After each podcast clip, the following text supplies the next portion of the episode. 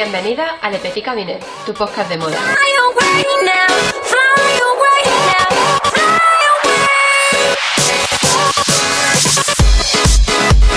Bienvenida un mes más a Le Petit Cabinet, el podcast de moda. Soy Lola, hola, os doy la bienvenida. Conmigo está Paula. Hola, buenas tardes. Y bueno, este mes hemos comenzado un poquito más tarde porque había dos noticias que nos han llamado la atención y queríamos recopilar un poquito de información. Una de ellas fue la boda real, la famosísima boda real de Kate Middleton con el príncipe Guillermo, ¿era? Sí, Guillermo. Es que los El mayor. y la otra era eh, un anuncio que dio Miguel Bosé, bueno, en una entrevista que hizo Miguel Bosé, habló de que había perdido veintitantos kilos con la dieta ayurvédica. Mm, Paula creía que yo iba a hablar del hecho de que Miguel Bosé había inseminado a una chica y había tenido dos, dos- dos bebés, ¿no? A una violinista. Sí. Ha sido padre. Ha sido- Igual que Ricky Martin, pues a su madurez. Se ve que se ha puesto de moda eso. Mm, Yo la verdad es que no tenía ni idea. Yo es que soy más de los cotilleos. Así que bueno, eso no lo vamos a comentar, eso lo dejamos para los programas del corazón. Vamos a hablar básicamente de lo que realmente importa, que son moda y belleza. El sumario de, estas, de este programa es el siguiente. Noticias, shopping, belleza, sí, hemos probado y mujeres que cambiaron el mundo.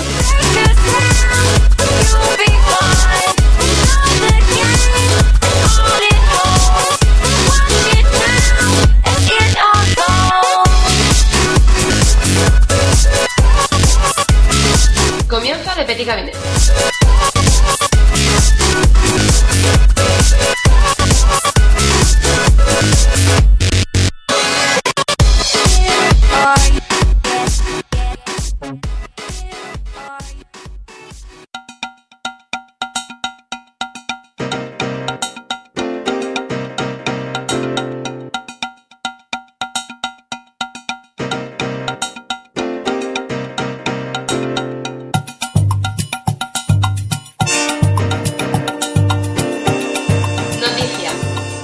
La boda del año. Llegó el gran día. El príncipe Guillermo de Inglaterra dio el sí quiero a Kate Middleton ante la mirada de 1900 invitados, nada más y nada menos, y la de otros tantos millones de personas de todo el mundo que han seguido desde la distancia uno de los enlaces que más expectación han creado en la historia de la monarquía. La novia llegaba puntual al Westminster, con un impresionante vestido de Sarah Barton, directora creativa de Alexander McQueen, de inspiración clásica con mangas de encaje de la escuela de, encaje de Londres y una larga cola. La tiara fue un regalo de Jorge VI a la reina madre, bisabuela del novio. Su hermana Pipa o Paipa también llevaba un vestido de diseñadora británica en blanco, al igual que las damas de honor, y de estilo Belle Époque. El novio, por su parte, llegaba acompañado de su hermano Harry luciendo un impecable uniforme de gala. Desde primera hora de la mañana, la abadía se convirtió en un punto de encuentro de familia, amigos, jefes de Estado y de gobierno, miembros de la realeza de todo el mundo, como Alberto de Mónaco y su prometida, Charlene Woodstock, de Armani Privé, o Victoria de Suecia, de Naranja Energy, y personalidades como David y Victoria Beckham, espectacular con un diseño azul noche de su propia firma, y unos Louboutin de impacto, Guy Ritchie y Elton John. Hemos podido ver también a la princesa de Asturias, Leticia Ortiz, con un diseño rosa empolvado y bordado imperio de Felipe Varela, sombrero de Pablo y Mayaya y zapatos de Madrid. Por su parte, Miriam González, mujer del, del viceprimer ministro del Reino Unido, Nick Clegg, también ha confiado en un diseñador español, Miguel Palacio. Tommy Hilfiger lanza Prep World. Ahora el diseñador Tommy Hilfiger, creador de la estética College, quiere rendir homenaje a su propio estilismo de la mano de la escritora y experta en la estética preppy Lisa Birnbach, autora de The Official Preppy Handbook, mediante el lanzamiento de una colección cápsula de edición limitada, Prep World, que aúna en 60 prendas el alma más exclusiva, elegante y personal de Tommy Hilfiger. La colección estará disponible a partir del mes de mayo en tiendas Tommy Hilfiger, grandes almacenes en la web de la firma y como gran novedad en una pop-up store creada ad hoc tomando como modelo la típica casa de playa de East Hampton. La exclusiva tienda podrá visitarse en una de las calles más famosas de Madrid a comienzos del próximo verano durante 10 días. El baño está lista y, aunque lamentablemente la tienda temporal y la visita del diseñador no coincidirán, algunos alumnos podrán disfrutar de la experiencia de Finger en una conferencia que tendrá lugar en la Universidad Carlos III de Madrid el próximo 13 de mayo. Puig adquiere Gaultier. El grupo español compra a Hermes su participación en la firma francesa. Tras varias semanas de negociaciones, la adquisición de Jean-Paul Gaultier por parte de la empresa española líder en perfumería y cosmética que fundó Antonio Puig hace casi 100 años ya es un hecho y ha sido ya comunicada al comité de prensa de la Casa Francesa según informa WWD. El grupo Puig le ha comprado a Hermes el 45% del capital de la casa Gaultier, más un 15% al propio diseñador. La división de perfumería de Jean-Paul Gaultier seguirá estando controlada, al menos hasta el 2016, por Beauty Prestige International. Este hecho supone un importante impulso para el grupo Puig, encargado de la gestión de marcas como Nina Ricci, Paco Rabanne o Carolina Herrera, y que ahora está dispuesto a convertirse en un referente no solo en la industria perfumera, sino en el mundo de la moda. De hecho, con la adquisición de Gaultier, Puig posee por primera vez una casa de alta costura. Jessica Alba, nueva imagen de Piaget. La estrella estadounidense Jessica Alba, embarazada de su segundo hijo, posa imponente como nueva imagen de la firma de joyería Piaget, sustituyendo así a Sienna Miller como protagonista. Según informa Vogue Paris, Patrick de Marchelier ha sido el encargado de fotografiar la campaña en la que se muestra la nueva línea de la marca joyera denominada Possession. Me encanta la mezcla de oro plata y oro rosa, pero todavía prefiero los diamantes, expresa Jessica Alba en exclusiva para Piaget. Saint Laurent y Berger. Un documental recoge la relación entre el genio y su pareja.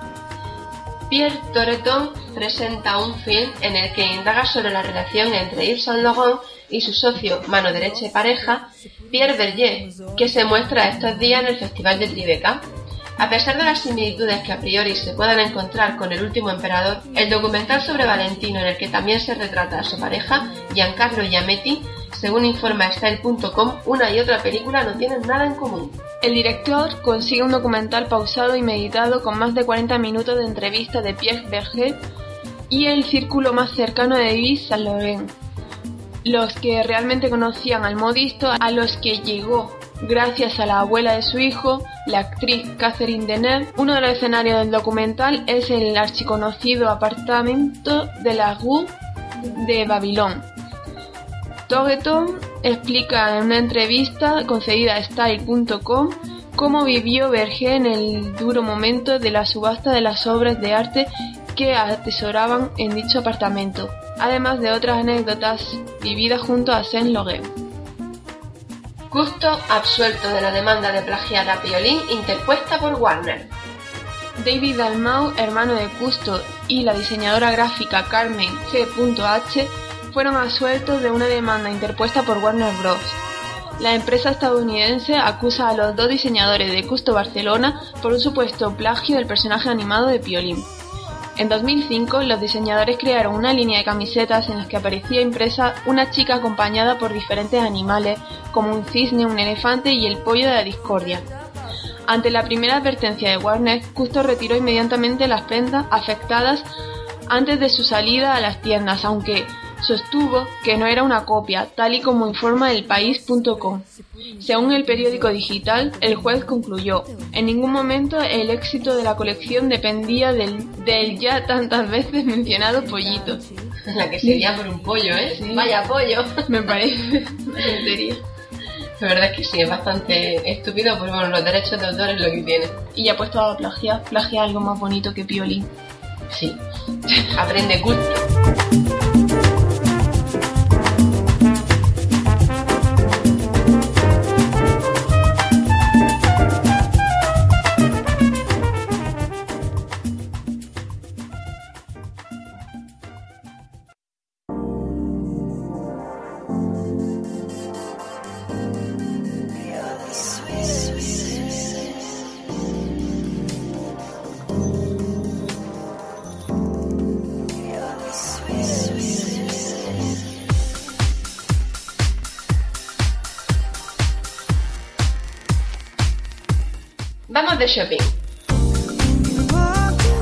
El verano está cada vez más cerca y nuestra piel lo nota. A continuación os recomendaremos las mejores cremas solares para que protejáis vuestra piel del sol. Super Creme Solaire Corps de Sisley. Tiene protección 15. Fluido de suavidad extrema con un complejo protector exclusivo a base de extractos de plantas y aceites esenciales. Puedes comprarlo en perfumerías por 102 euros. Antelius XL Allergy Solar de La Roche-Posay. Este tiene una protección solar de 50 plus. Alta protección solar sin perfume, ideal para las pieles intolerantes y reactivas. Puedes comprarlo en perfumerías por 20,75. Biologic Sun Protection de Skin Door. Prevención solar de factor 30, antiedad con un complejo biológico y agua termal. Consíguelo por 30 euros aproximadamente en perfumería y farmacias. Boil Ultime de Keraskin. Tiene una protección solar 30 y se presenta como un fluido de juventud hidratante para una protección diaria. Puedes conseguirlo en perfumería por 60 euros. Sun Age Control de Lancaster. Con una protección de 30, reafirma y protege asegurando un bronceado seguro y radiante. Consíguelo en perfumerías por 42 euros más o menos. Os recordamos que estos productos que acabamos de recomendar son para la ciudad, para la playa es diferente. Esto es para la gente que tiene la piel sensible y claro, no nos damos cuenta, pero cuando vamos andando por la calle, pues también se nos va pegando el sol. Y aunque en invierno también hay que tomar un poquito de protección solar, en verano pues ya sabemos que es más importante aún el tema de los rayos UVA, la radiación solar y demás. Así que, ya sabéis, si no veis a la playa, también es necesario protección.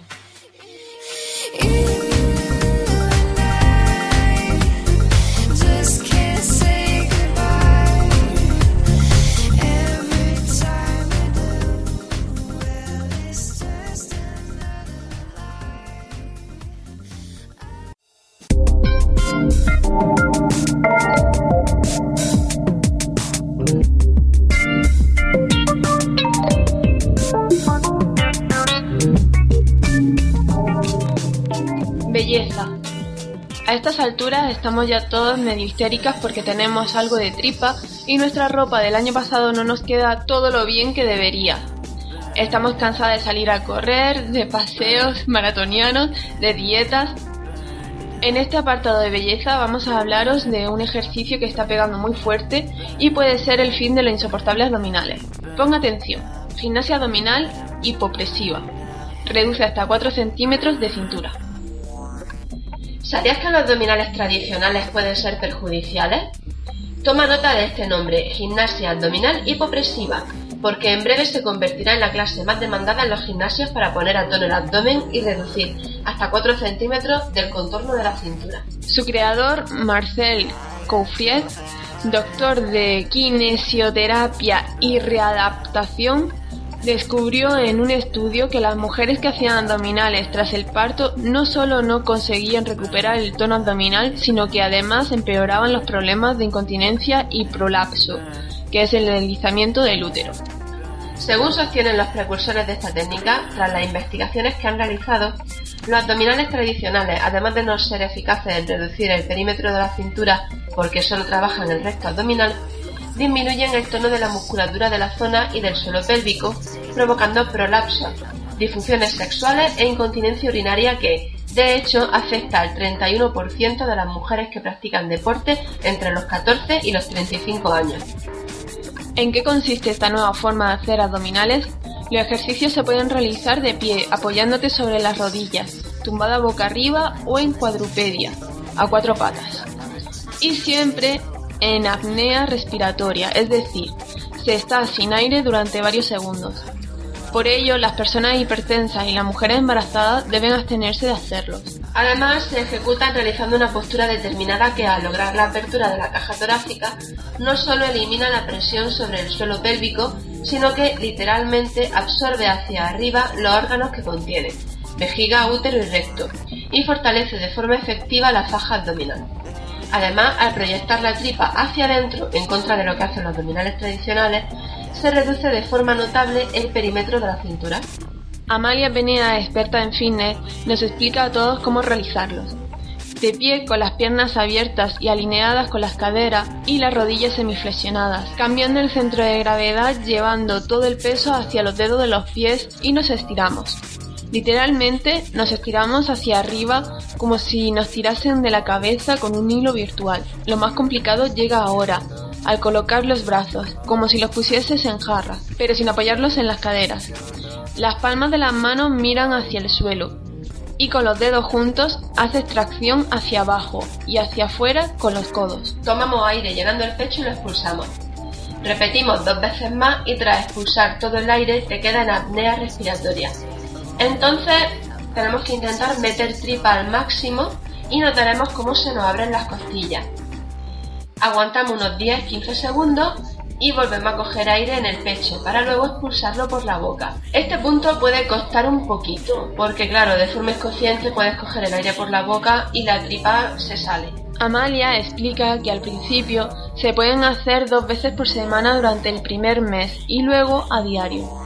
Además, los hombres también pueden practicarlo porque les ayudará a prevenir problemas de próstata y a reducir el contorno de la cintura.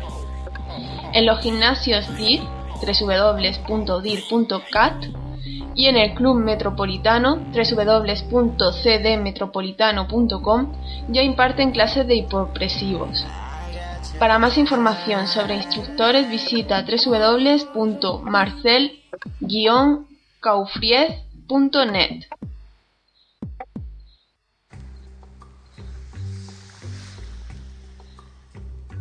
Hace poco fue noticia la pérdida de peso para muchos alarmante de Miguel Bosé. Él mismo declaró en una entrevista que había sido gracias a, esta, a la dieta ayurvédica, combinada con masajes, para evitar la flacidez y recuperar el tono muscular. Pero más adelante hablaremos de los masajes de ayurveda. Hoy vamos a hablar de la dieta ayurvédica, cómo funciona y sus características principales. Como fuente hemos cogido eh, la página web en buenasmanos.com. Dieta ayurvédica. La medicina ayurveda o ayurvédica fue la primera en tener en cuenta una dieta según el temperamento y constitución o dosha de cada persona o paciente. Somos lo que comemos. Nuestra mente y nuestro espíritu se alimentan de los productos que comemos. Por ello, una dieta sana es aquella dieta equilibrada, adecuada a nuestro cuerpo y a nuestra manera de ser y que está en consonancia con el clima diario en que vivimos. Todos sabemos que los alimentos los digerimos y estos liberan energía. Esta energía ha de ser de buena calidad para que nos sintamos alegres, activos, es decir, energéticos. Y además estos alimentos digeridos son los que formarán las nuevas células de nuestro cuerpo, por lo que han de ser de buena calidad para que formen células sanas. Los alimentos de buena calidad son aquellos que sean frescos, con poca grasa y que sean cocinados pocas horas antes de ser comidos. La medicina ayurvédica descubrió que no bastaba con, que los alimentos fueran de buena calidad para que produjeran una energía de calidad y células sanas. Además, había que tener en cuenta otros factores que influían en la digestión y metabolismo de los alimentos. Como por ejemplo el clima. El clima es un factor importante en la digestión de los alimentos porque al producirse el proceso digestivo en el estómago se acumula una cantidad de calor determinada para que los alimentos se cuezan, es decir, se digieran. Si vivimos en un clima cálido, por ejemplo en verano, el sol calienta nuestro cuerpo y nuestro estómago ya está caliente, por lo que no necesita generar más calor para digerir los alimentos. Por ello, en verano nos gusta comer helados y ensaladas porque, porque aportan frescor a nuestro cuerpo y a nuestro estómago, y este adquiere así la temperatura adecuada para una buena digestión pero si comemos picante añadimos más calor al estómago y este se calienta aún más y la digestión se quema, produciendo un mal metabolismo de la ceniza y causa un daño a nuestra salud. Lo mismo pasa en invierno. Hace frío y nuestro cuerpo se enfría.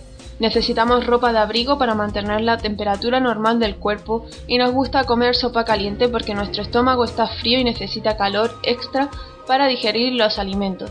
Comemos comida más caliente para aportar calor y comida cocida para que el estómago necesite menos temperatura para digerir y metabolizar los alimentos. Pero si comemos alimentos fríos y sin cocinar, nuestro estómago no tendrá la suficiente temperatura para digerirlos y se quedarán medio crudos y dañarán nuestra salud. Equilibrio y combinación de los alimentos en la dieta ayurvédica. Los alimentos que comemos pueden ser muy sanos, pero si los combinamos mal o los comemos desproporcionadamente, pueden ser perjudiciales para la salud en un futuro no muy lejano. Una dieta equilibrada es aquella en la que se come un poco de todo, sin comer mucho de esto y nada de aquello.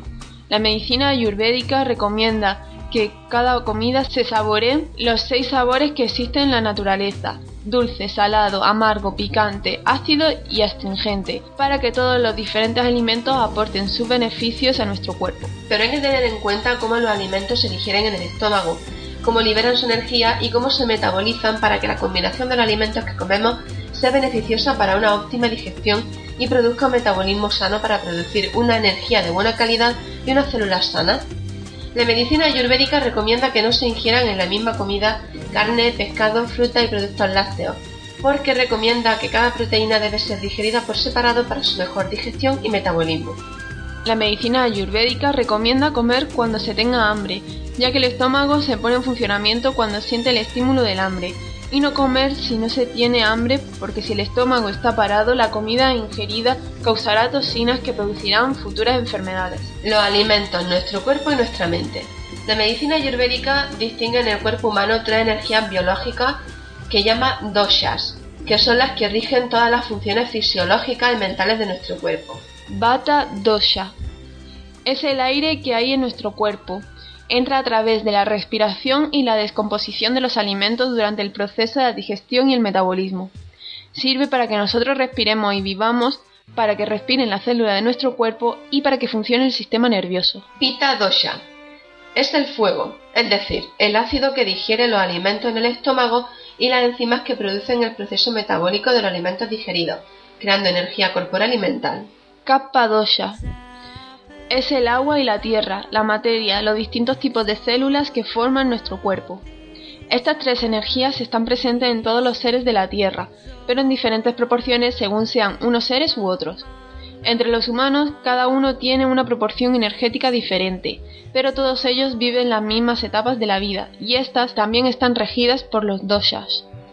Por ejemplo, la infancia está regida por Kappa dosha, el cuerpo se desarrolla y la materia ha de formarse. Es necesario empezar bebiendo leche materna porque en la leche están los seis sabores y por ello proporciona todo el alimento necesario para el bebé para el principio del desarrollo del cuerpo humano.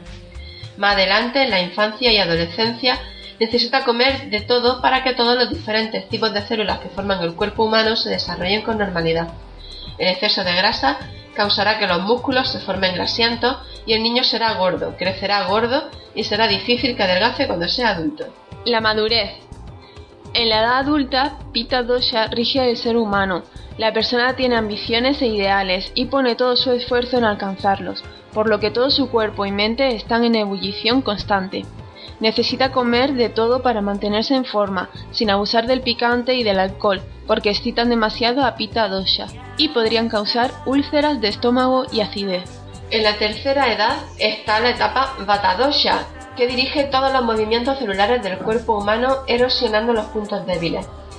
Por lo tanto, es necesario tomar calcio para evitar la erosión de los huesos, la osteoporosis, Comer de todo aquello que no perjudique los tejidos corporales que nuestros hábitos anteriores hayan dañado. Los distintos tipos de constitución humana, según dosha. Cuando un dosha está en mayor proporción en un cuerpo, se considera que esta persona está más afectada por aquel dosha que por otros dos doshas de su cuerpo. Así, la constitución bata son aquellas personas de hombros estrechos, altas o bajas, muy activas y que hablan mucho.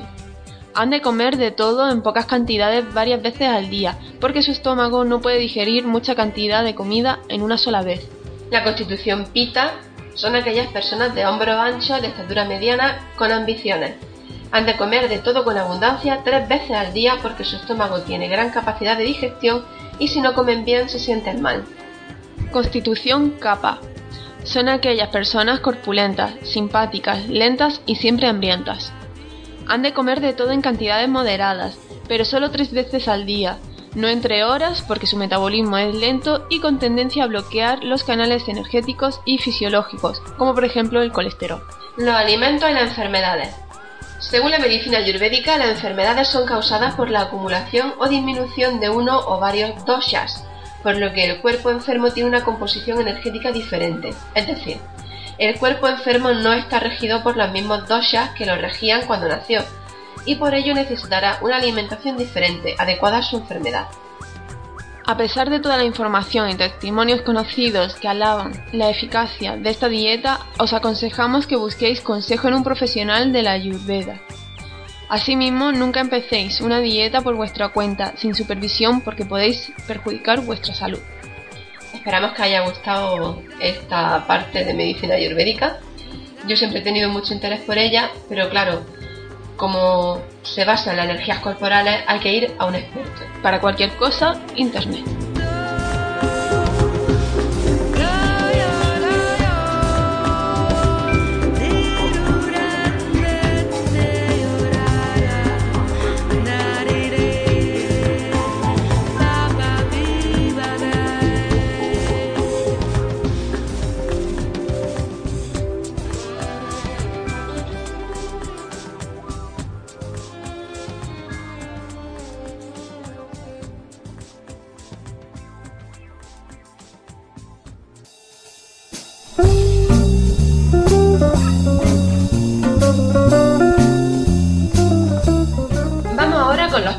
Que hemos probado durante este mes. Comienza Paula. ¿Qué has probado? Yo probé el tinte sublime mousse de casting de L'Oreal. Es el que anuncian ahora en la televisión y es eso mismo, como una mousse, espuma del pelo, más o menos. Aplicación bastante fácil, no gotea, no es normal que gotee, si gotea es que no has mezclado bien. Viene bastante producto y el pelo lo coge bastante bien el color. Lo único que la gama es bastante en- extensa y hay que dar un poco con el tono de color. Yo quería un tono más bien como anaranjado, caoba o así y mi pelo es oscuro. Me puse el castaño natural y se me ha quedado negro, estirando más bien a mi color. No di en el clavo, pero he de decir que la cana la cubre, el pelo todo está homogéneo, no se ve la raíz ni nada. Son nada más que 30 minutos de aplicación, esperas, luego te echas el botecito chico, el número 3, cuando te estés lavando el pelo y se te queda con brillo, suelto, está bastante bien. Voy a ver lo que me dura, pero estoy bastante contenta. La caja me costó en Mercadona 9,95. Tampoco dentro de la gama de los tintes es el más caro que vi, pero no, no sé, me parece que está bien. Para la poca variedad que había en el supermercado, me parece que elegí bien el, el tinte. Ya digo, es la primera vez que me tinto yo sola y no me pareció nada pringoso ni, ni nada de eso. Y luego salta un poquito en la cara, pero es fácil de quitar. No, no hay ningún problema. Entonces tú lo recomiendas, ¿no? Sí, yo lo recomiendo, me gustó, la verdad. Yo voy a ver si lo pruebo porque yo utilizo el, la misma gama, pero el, El normal. Gloss, sí, Sí. que anunciaba la Penelope Cruz. La verdad es que queda bastante natural. A mí me gusta, tiene brillo el pelo y hasta parece más fuerte. Guay. Habrá que probarlo. Pues yo voy a hablar del producto que he probado, que se trata de Ecolagen 3D Plus Pure and Line Minimizer de Oriflame. Nombre más largo. No sé si lo sabéis ya o lo habréis intuido, pero yo, aparte de que los vendo, también soy consumidora casi compulsiva de Oriflame. Tiene unos productos muy buenos, son todos de, eh, están elaborados con productos muy naturales. O sea, el, colágeno que cogen, por ejemplo, no es de mm, ojos de animales como otras casas, son de plantas. Así que no tengo ningún reparo, que yo ante todo protección a los animales, sobre todo. Así que bueno, yo me acerqué a esta marca básicamente por eso. Y también porque te estaba ganando unos duros y decidí ponerme a vender. Todo se ha dicho. Sinceridad. Y bueno, me vino una muestra de este producto en el catálogo anterior y me lo pedí. Y salió a 23 euros. Ahora en el catálogo actual, eh, eh, el catálogo 7, que está hasta el 26 de mayo, lo podéis conseguir por 25,95. Se trata de un serum reductor de poros, muy parecido al que hablé en el programa anterior, que Fe de Rata no era de Clinique, era de Steel Lauder. Se trata de eso, de un minimizador de poros, tiene un tacto sedoso y los beneficios que tiene es que minimiza los poros abiertos y suaviza las líneas de expresión. La piel pues coge una textura muy suave, muy sedosa y al mismo tiempo pues ilumina el rostro. Se puede aplicar después de tu crema de día o de noche habitual, tanto por el día como por la noche. Y al cabo de una semana, dos semanillas de usarlo, pues ya se notan los beneficios considerablemente.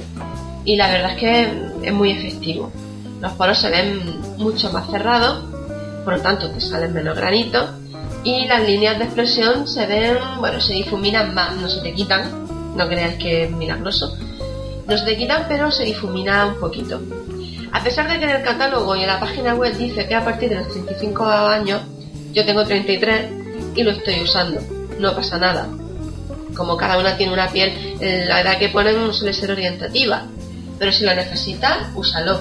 Ya os digo, lo recomiendo. Y aunque su precio es 31 euros, está en oferta a 25,95 y es exclusivo del Flame. Así que, si os apetece probarlo, os animo a que lo hagáis.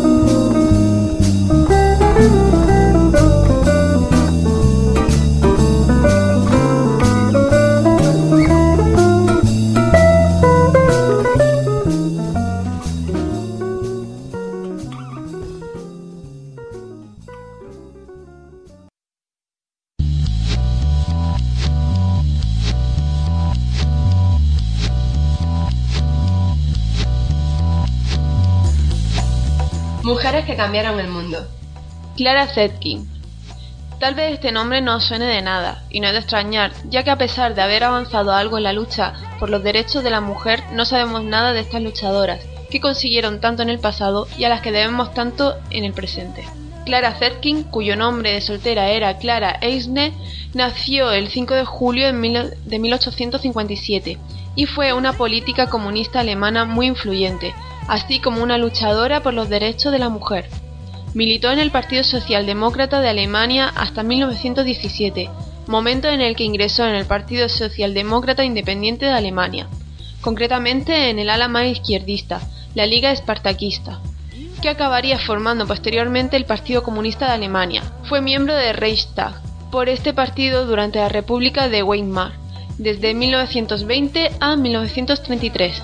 Pero vamos a contar un poquito cómo fue su vida. En 1874, tras finalizar sus estudios para convertirse en profesora, Zetkin entró en contacto con el, con el movimiento obrero y femenino en Alemania, uniéndose al Partido Socialista de los Trabajadores en 1878. Este partido fue fundado en 1875 por la unión de dos partidos anteriores, la Asociación General de Trabajadores Alemanes de Ferdinand Lasalle y el Partido Socialdemócrata de los Trabajadores de August Bebel y Wilhelm Liebknecht. En 1890 cambió su nombre al actual Partido Socialdemócrata Alemán. La vida en el exilio. A causa de la prohibición de las actividades socialistas en Alemania dictada por Otto von Bismarck en 1878, Zetkin inicialmente se refugió en Zúrich en 1882, pasando posteriormente al exilio en París. Durante su estancia en París jugó un importante papel en la fundación de la Segunda Internacional adoptó el nombre de su marido, el revolucionario ruso Osip Zetkin, con quien tuvo dos hijos. Más adelante, Zetkin se casó con el artista Georg Friedrich Zunder desde 1899 hasta 1928. Junto con Rosa Luxemburgo, fue una de las principales figuras del ala más izquierdista del SPD, oponiéndose a la tesis revisionistas de Edward Bernstein en el debate que tuvo lugar al inicio del siglo XX. Clara Zetkin se interesó mucho en la política sobre la mujer, la lucha por la igualdad de derechos y el derecho al voto, impulsando el movimiento femenino en la socialdemocracia alemana. Entre 1891 y 1917 editó el periódico Igualdad y en 1907 se convirtió en líder de la nueva oficina de la mujer del SPD. Fue ella la que decidió que a partir del 8 de marzo de 1911 dicha fecha se considerara el Día Internacional de la Mujer o Día de la Mujer Trabajadora. Durante la Primera Guerra Mundial, Clara Zetkin, Karl Liebknecht y Rosa Luxemburgo, junto a otro influyente miembro del SPD, rechazaron la política pactista del partido con el gobierno, la cual suprimía la huelga obrera durante el conflicto armado. Junto con otros activistas antibelicistas, Zetkin organizó una conferencia internacional de mujeres socialistas contra la guerra en Berlín en 1905. A consecuencia de sus opiniones fue arrestada varias veces durante la guerra. En 1916, Clara Zetkin fue una de las fundadoras de la Liga Espartaquista y del Partido Socialdemócrata Independiente de Alemania, USPD, escisión de SPD en 1917 en protesta por su actitud a favor de la guerra. En enero de 1919, tras la Revolución Alemana de noviembre del año anterior, se fundó el Partido Comunista Alemán, partido al que se unió Zetkin, siendo elegida representante del Reichstag en 1920 hasta 1933. De este periodo data su entrevista con Lenin sobre la cuestión femenina. Hasta 1924 Zetkin fue miembro de la oficina central del KPD y entre 1927 y 1929 fue miembro de su comité central. También fue miembro del comité ejecutivo de la Internacional Comunista, el Comité, desde 1921 a 1933. En 1925 fue elegida presidenta de la Asociación Solidaridad Socorro Rojo. En agosto de 1932, como presidenta del Reichstag, al ser el miembro de más edad, hizo el llamamiento de esta institución a la lucha contra el nazismo. Clara Zetkin propuso la idea del Día de la Mujer Trabajadora, mejor conocido como el Día Internacional de la Mujer, que fue declarado en su segunda conferencia, en la que indica que este sería celebrado cada, cada 8 de marzo en conmemoración del 8 de marzo de 1909, cuando un incendio originado en una fábrica en Nueva York, en Estados Unidos, ocasionó la muerte de 129 mujeres cuando fueron encerradas por su jefe. Cuando Adolf Hitler y su Partido Nacional Socialista tomaron el poder, el Partido Comunista fue ilegalizado y el Reichstag incendiado en 1933. Clara Zetkin se exilió de nuevo, esta vez en la Unión Soviética, donde murió el 20 de junio de 1933 en Moscú, Rusia, a la edad de 76 años. Fue enterrada junto a la muralla del Kremlin en Moscú.